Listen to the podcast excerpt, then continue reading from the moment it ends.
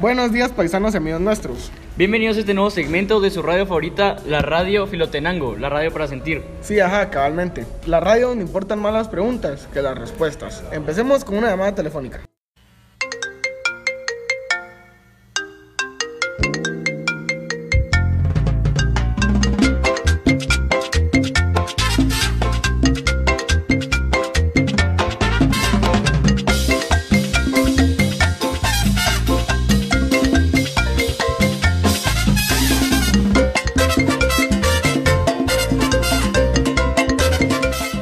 Aló, ¿con quién hablamos?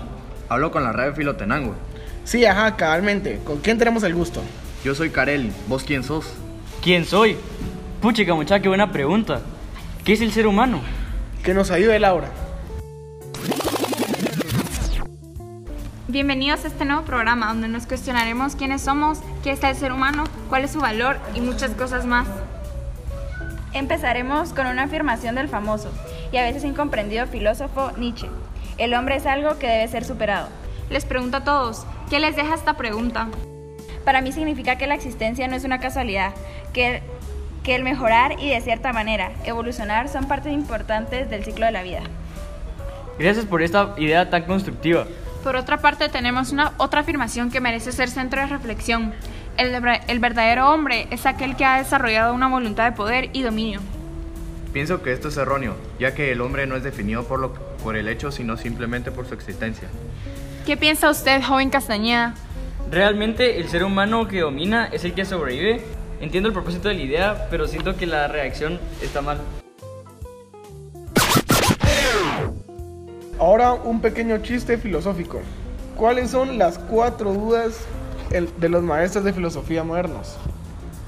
No sé, Yo tampoco. ¿Quién soy? ¿Para qué vivo? ¿A dónde voy? ¿Y cuánto debo?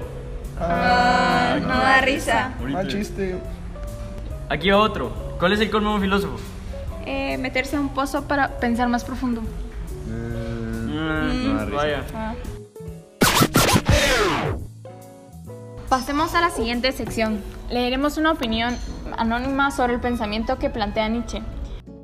Según como veo la filosofía de Nietzsche es en cierta forma compleja de aceptar y tal vez hasta cierto punto atea para algunos, ya que su filosofía del superhombre trata de sacar los principios de Dios sobre el cuerpo del ser del hombre, ya que según él, el tener bondades nos hace hombres débiles. Si bien somos un mundo de personas débiles, según Nietzsche, en lo personal pienso que hay un gran riesgo en la filosofía de este hombre al querer trasvalorar la moral y ponerla debajo de donde ha estado por muchos siglos y endurecer al hombre para trascender al superhombre. A pesar de lo anterior dicho, Nietzsche no se ve como un filósofo malo, como doctrina, ya que muchos po- ponen de manifiesto que al decir Dios ha muerto hoy, como lo de Ni- Nietzsche en una de sus frases célebres, no trata de manifestar que Dios debe morir o que la traducción sea literaria. Incluso hay teólogos que refutan y defienden la filosofía de Nietzsche, diciendo que todo es una traducción errónea. Para concluir, con lo poco que aprendimos de este filósofo, es que su filosofía es muy contradictoria en sus cri- escritos y por eso se da tanta mala inter- interpretación subjetiva. Expertos debaten y no hay una conclusión sobre cuál era su filosofía pura. En la que sí visto que están de acuerdo es de que toman un punto neutral donde le dan el beneficio de la duda sobre su filosofía y que el superhombre no es como lo describen basado en una opinión literal sobre los escritos de Nietzsche, sino más bien un ser idealizado capaz de lograr todo y ser autosuficiente para sí mismo, en donde no es medido por lo que pudiera llegar a ser, sino por lo que es y ha logrado ser. Quisiera escuchar una opinión. En el mundo moderno es muy difícil unificar opiniones sobre distintos temas, y especialmente sobre los temas polémicos como lo que son ideas propuestas por Nietzsche. Ahora un fragmento del artículo Un siglo tras Nietzsche por Manuel Barrios Cáceres. Hace años de distancia de la muerte del pensador que quiso partir la historia de la humanidad en dos, al margen de la fatuidad apocalíptica en el tono de esta y otras muchas de sus proclamas, sorprende la clarividencia con la que aquel solitario catedrático jubilado de filosofía clásica presagió algunos de los avatares más decisivos de su destino póstumo.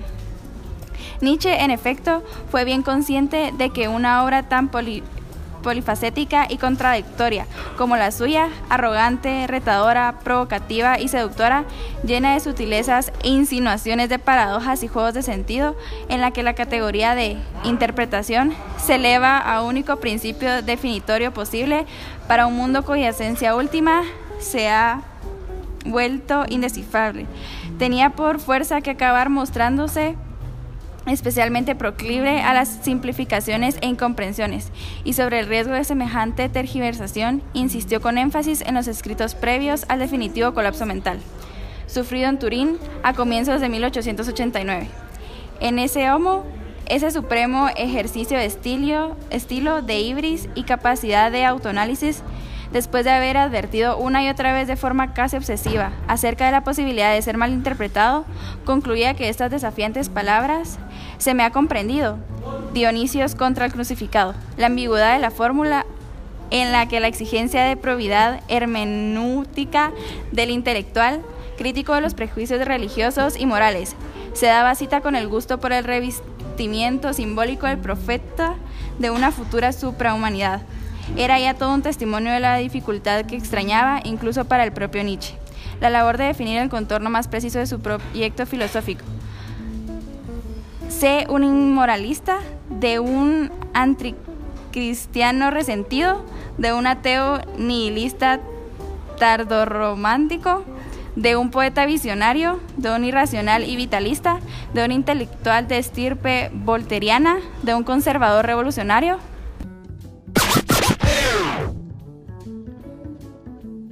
Vamos a entrevistar a uno de los maestros para saber qué piensa acerca de las ideas de Nietzsche. ¿Qué onda, Oscar? ¿Cómo estás? Muy bien, Casta. ¿Y vos qué tal? ¿Cómo estás? Bien, gracias. Fíjate que aquí queremos que nos des tu opinión y una reflexión acerca del mensaje que te acabamos de dar. Por supuesto.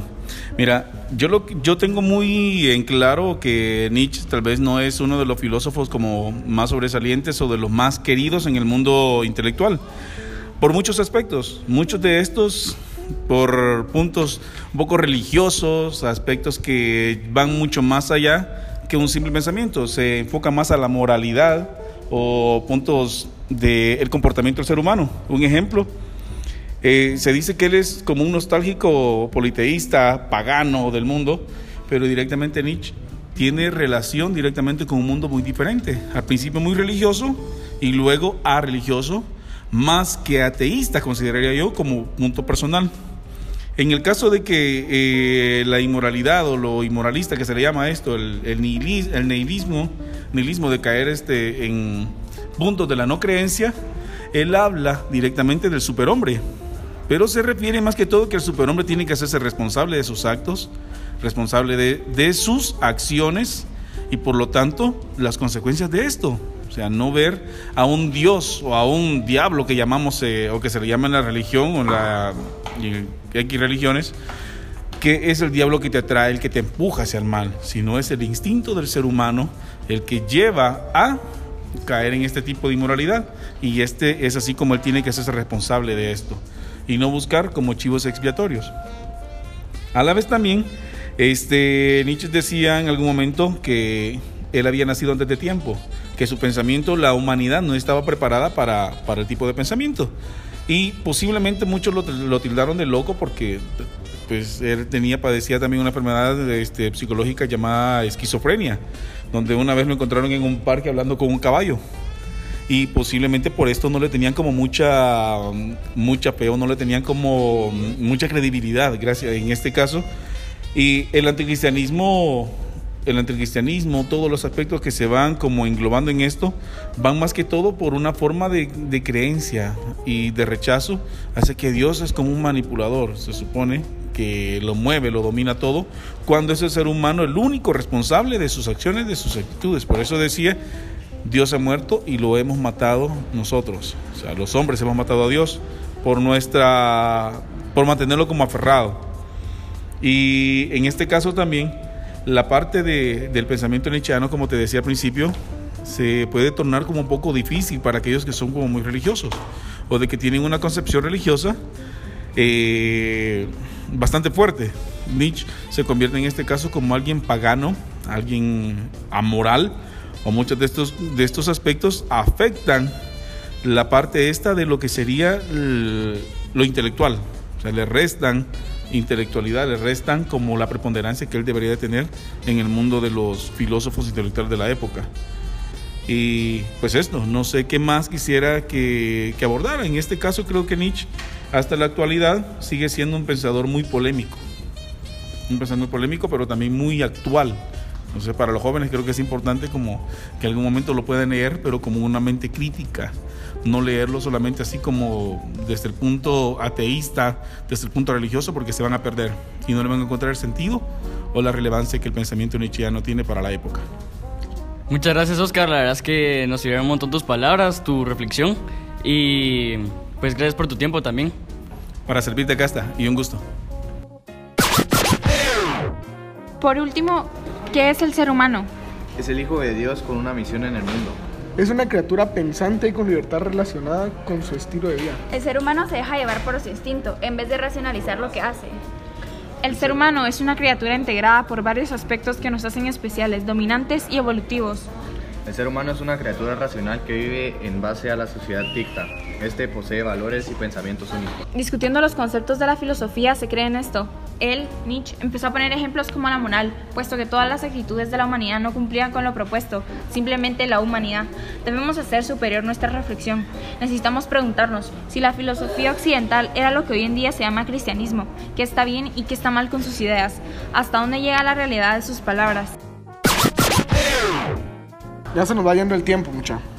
Nos vemos en el siguiente segmento de Filotenango. La tierra de la filosofía. Hasta la próxima.